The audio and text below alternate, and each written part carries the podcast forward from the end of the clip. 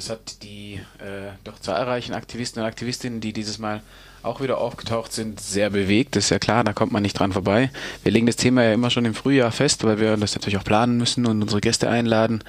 Aber äh, das Thema Jugend war dann nicht ganz so präsent, wie wir das uns im Frühjahr gedacht haben.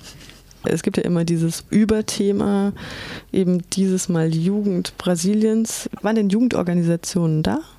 Also wir hatten in den Foren auf jeden Fall ähm, Leute von der Monte Azul zum Beispiel, das ist ein Projekt in Sao Paulo, das vor allem mit Kindern und Jugendlichen arbeitet, ähm, sowohl im Kindergartenbereich, Musik, Schule, Ausbildung, ähm, Kulturprojekte. Da gibt's, da gab es auf jeden Fall ein Forum dazu. Die Lana äh, vom Colectivo Papoheto ist jetzt auch, sagen wir mal, erweiterte Jugend, das ist glaube ich 25 und das ist halt ein, Pro ein Projekt von jungen Favela-Journalisten ähm, im Punktkomplexo de Alemão. Äh, das waren auf jeden Fall auch jüngere Leute, aber ansonsten waren die Gäste doch eher etwas äh, naja, über 30, sagen wir mal. Es ist halt natürlich auch schwierig, ne? Du, wir arbeiten ja mit den Trägerorganisationen des Runden Tisch zusammen, die dann auch ihre Partner und Partnerinnen einladen.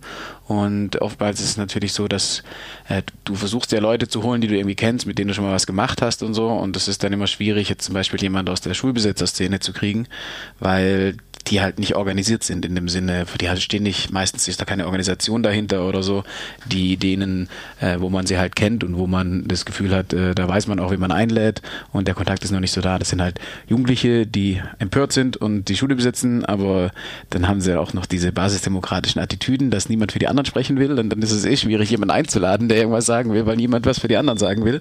Das ist dann etwas schwierig also es sind ja Bewegungen, die von links unten eigentlich kommen, die ihr ein, also die eingeladen werden zu diesen Treffen.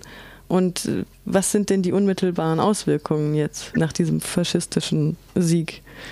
Naja, also man muss ja sagen, Bolsonaro hat zwar vor drei, vor drei Wochen die Wahl gewonnen, aber das Amt antreten wird er erst im Januar. Ne? Das geht ja immer ein bisschen, bis die, neue Regierung dann auch wirklich ihr Amt antritt. Und ähnlich ist es bei den Abgeordneten, die jetzt gewählt wurden. Also sowohl, also es war nicht nur Bolsonaro, äh, der irgendwie als neuer und äh, so ein bisschen als Schockkandidat auch, äh, oder sehr als Schockkandidat gewählt wurde, sondern auch im Senat und im Abgeordnetenhaus war es eine so große Erneuerung wie noch nie in der Geschichte der Demokratie Brasiliens. Also ganz viele Abgeordnete haben es nicht geschafft, sich sich wiedergewählen zu lassen. Und die werden auch alle erst im neuen Jahr antreten, ihr Amt.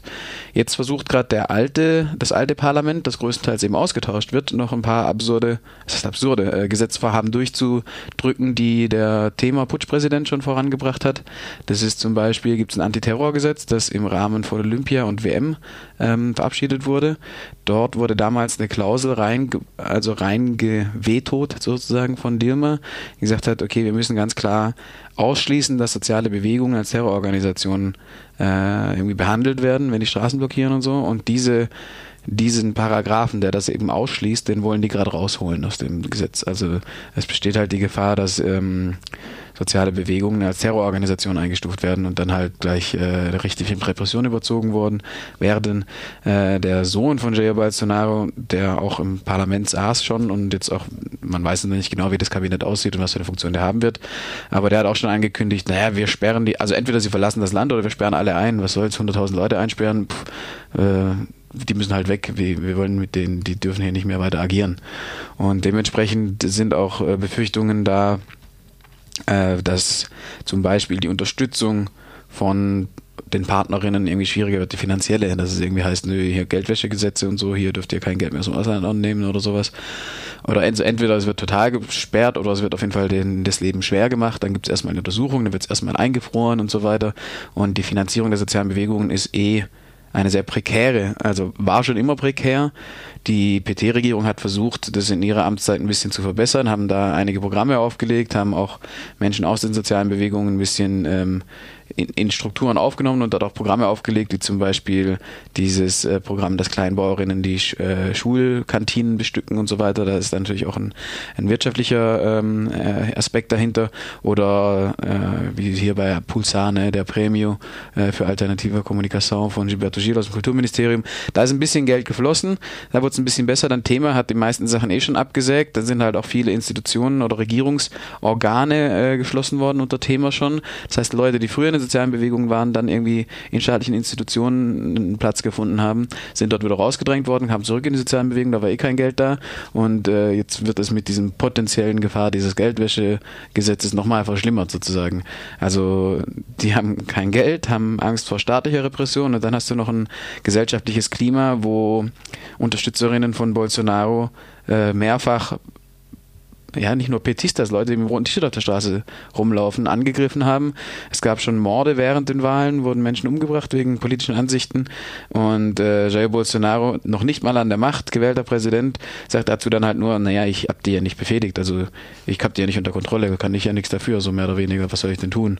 Ähm, aber natürlich ist der Diskurs, den er fährt, äh, legitimiert natürlich diese äh, Angriffe auf politisch Andersdenkende klingt alles irgendwie wenig erbaulich. Wenn ich die Panels sehe, dann denke ich mir, gibt es vielleicht auch was Positives?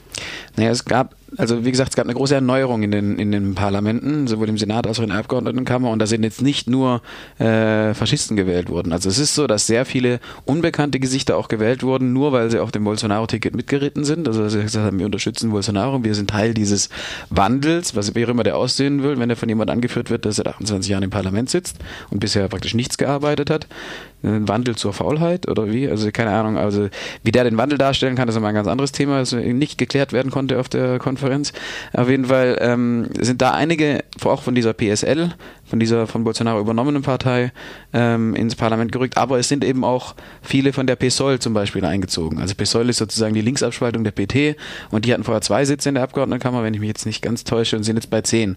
Also da sind schon auch einige junge Schwarze, zum Beispiel aus, dem, aus Rio de Janeiro, auch eingezogen ins Parlament, die explizit mit der Unterstützung Marielle Franco, das war Mord, wer war das, wer steckt dahinter, diese Aufklärungsdebatte äh, eingezogen sind. Es gibt eine, eine ich glaube, wenn ich mich nicht täusche, eine Transgenderfrau aus Sao Paulo, die ins Parlament eingezogen ist. Also bei den ganzen Rechten und Evangelikalen, die dort sitzen, hat man jetzt auch eine Bankada, also eine, eine, kleine Bankada von Progressiven, die dort auch dabei ist und die natürlich auch ein, Stück weit Ressourcen haben werden durch diese Parlamentsarbeit, um dort äh, den Gesetzgebungskritisch, Gesetz, äh, Gesetzgebungsprozess zumindest kritisch zu begleiten. Sie haben jetzt, also die PT ist die größte Fraktion immer noch im Parlament. Ähm, die haben, glaube ich, 54 Sitze, die PSL von Bolsonaro 52. Und dann hast du einen Haufen Parteien, die 10 oder weniger haben. Also PSOL gehört schon auch zu den sozusagen großen Fraktionen, aber halt insgesamt, weil da sitzen halt 20, 30 Parteien oder sowas, ist es schwierig, da überhaupt eine Regierungsmehrheit zu bilden oder sowas. Das geht dann immer über Parteigrenzen hinaus. Aber von dem her, also es gibt auch bei diesen ganzen erschreckenden Wahlergebnissen auch sehr progressive Leute, die ins Parlament gekommen sind. Ähm, ansonsten positive Ausblicke sind gerade noch etwas schwierig. Also es, es ist wirklich eher gerade die Frage, mit welchem Szenario wir uns beschäftigen müssen in Zukunft. Also da äh, gibt es halt viele Befürchtungen. Es gibt auch sehr viele konkrete Drohungen. Ähm, es gibt auch konkrete politische Maßnahmen, die jetzt schon auf, als Reaktion auf die Wahl Bolsonaro stattgefunden haben. Zum Beispiel hat das kubanische Gesundheitsministerium das Programm, die Zusammenarbeit im Programm, Programm Mais Magicus beendet. Das lief damals so, dass ähm, kubanische Ärzte nach Brasilien gegangen sind oder geschickt wurden vom Gesundheitsministerium. Und das waren so 8.500, 9.000 Ärzte oder sowas, die ständig da waren. Und übers, über die fünf Jahre des Programms lief, sind irgendwie 20.000 Ärzte in Brasilien gewesen.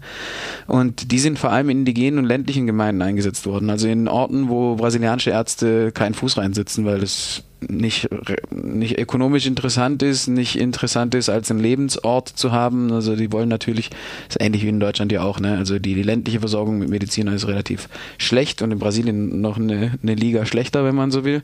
Ähm, und da waren die kubanischen Ärzte schon ein, ein Schützpfeiler, sagen wir so. Also in 700 Gemeinden, wo es noch in der Geschichte noch nie eine ärztliche Versorgung gab, konnte durch dieses Programm Magischen Medicus zum ersten Mal irgendwie medizinische Versorgung angeboten werden.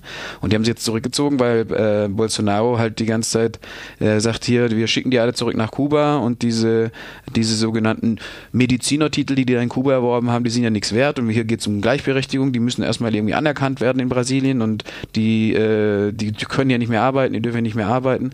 Und äh, dann aufgrund, also aufgrund dieser Provokation und Ankündigungen hat Kuba halt einfach gesagt, also wir wollen unsere Ärzte hier nicht diesen Anfeindungen aussetzen lassen. Und äh, wenn er eh schon ankündigt, dass er die Zusammenarbeit beenden will, dann machen wir das jetzt lieber selbstbestimmt und ziehen unsere Menschen dort zurück, weil wir sie auch nicht mehr sicher fühlen. Aber ihr habt ja vielleicht nicht nur über Bolsonaro geredet. Dieses Panel Favela-Journalismus würde mich tatsächlich nochmal interessieren. Also Radio, Favela Radio war kaum ein Thema. Da kennen wir ja das Problem schon mit den Genehmigungen, dass sie überhaupt keine Senderechte kriegen und so weiter, sondern das Thema war ganz klar digitale Kommunikation. Also Brasilien ist einfach das WhatsApp-Land, wenn man so will. Und das Kollektivo Papo Reto verbreitet auch die meisten Informationen über WhatsApp-Gruppen. Also wenn dann ähm, Schießereien oder es gibt Videos oder sowas, also sie haben Weiterbildung gemacht in äh, Videodokumentation von Polizeiangriffen. Was muss ich wie filmen, damit es nachher vor Gericht auch irgendwie verwendbar ist und so weiter.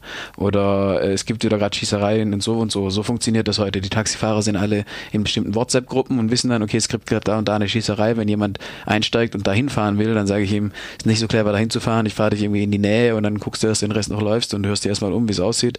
Solche äh, Kommunikation war da eher jetzt im Zentrum. Also mit Smartphone Sachen filmen, dokumentieren, nachher auch aufarbeiten, sich schon auch überlegen, was für eine Sprache wollen oder was für eine Message wollen wir darüber bringen. Äh, es ging viel darum, mit welcher Sprache sprechen wir denn auch? Also sind wir weiter in einem linksprogressiven, äh, halbakademischen Umfeld, wo wir die ganze Zeit über den drohenden Faschismus ähm, in Brasilien, also die, über die Bedrohung des Faschismus sprechen. Und dann bist du halt in Favela und sagst, Leute, der, der Bolsonaro ist voll der Faschist. Und dann denken sie, das Konzept des italienischen historischen Faschismus und die Auswirkungen dann in Deutschland ist den Favela-Bewohnern nicht so vertraut. Also man muss halt schon irgendwie mit denen sprechen, was ihren Alltag auch irgendwie betrifft. Du musst ihnen sagen, was, was bedeutet das für dich?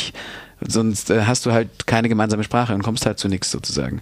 Und das war schon auch eine Analyse, dass ähm, die Rechten es in diesem Wahlkampf auf jeden Fall viel besser geschafft haben, diese WhatsApp-Medien äh, und diese Kanäle zu bespielen. Natürlich mit sehr plumpen ähm, äh, Botschaften, aber die angekommen sind, muss man leider sagen. Also ich meine, so, so falsch die Inhalte auch sind von einem progressiven Standpunkt aus, sie sind viel verbreitet worden und gut angekommen. Natürlich steckt da auch Geld dahinter, das sind auch Kommunikationsstrukturen, die, ähm, die das irgendwie befürworten. Aber ich meine, im Prinzip kann man auch fragen, also das war meine Frage im, Auf, im Auftragsplenum an die Lana von Colectivo Barbaretto.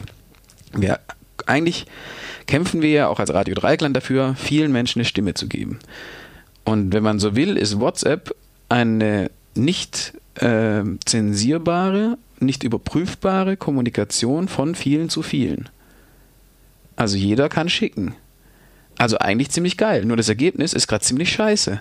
Also so ein bisschen ist der Traum von der Basiskommunikation zum Albtraum geworden, war so ein bisschen eine der Fragen. Und ich glaube, da muss man halt viel darüber noch äh, debattieren und nachdenken, was da genau passiert ist und wie man, weil das wird nicht weggehen. Also ne, Instant Messenger Dienste und Smartphone Kommunikation ist Teil der Realität. Das ist kein Hype, der jetzt dann irgendwie bald wieder abflacht. Wir müssen uns, glaube ich, überlegen, wie wir damit umgehen und das wird auch für Deutschland relevant sein. Wie habt ihr denn die Rolle der Mainstream-Medien, also die Globo-Gruppe ist das ja, soweit ich weiß, immer noch in Brasilien, in Bezug auf die Wahlen gewertet? Also das Absurde ist ja, dass Bolsonaro sich schon auch vor dem ersten Wahlgang, also im Prinzip seit seiner Fakada, der wurde ja mit dem Messer angestupst. Also es gab einen Angriff äh, von ihm auf dem Messer, äh, mit einem Messer und seitdem ist er in keiner Fernsehdebatte mehr aufgetreten. Vorher eigentlich auch kaum, aber auch während dem ersten, zwischen dem ersten und dem zweiten Wahlkampf ist er in keiner Fernsehdebatte aufgetreten. Es ist in Brasilien so, dass die Medien äh, den Kandidaten Fernsehzeit einräumen müssen, je nachdem, zu welcher Koalition von Parteien sie gehört, also welche Koalition von Parteien die aufstellen, je nachdem, wie viel, wie die Wahlergebnisse von denen in der Vergangenheit waren. Umso besser die Wahlergebnisse, umso mehr Zeit kriegen sie. Und so war es zum Beispiel so, dass Alckmin, der ähm, Kandidat der traditionellen Großparteien sozusagen, der hatte eigentlich sechs Minuten Zeit im, im äh, Fernsehen, seine, seine Sachen auszurollen. Bolsonaro hatte acht Sekunden. Und Alckmin ist völlig abgeschifft. Was hatte der nachher? 4 Prozent, 6 Prozent oder sowas. Und Bolsonaro hatte halt fast im ersten Wahlgang schon gewonnen mit 46 Prozent. Die ersten Hochrechnungen sind von 48 ausgegangen. Also man muss schon sagen, natürlich spielen die nicht keine Rolle, aber weil auch, es gibt natürlich auch Menschen, auch der älteren Generation, die nicht so auf dieses WhatsApp fixiert sind. Aber man muss sagen, dieser Wahlkampf wurde über die sozialen Medien geführt und gewonnen.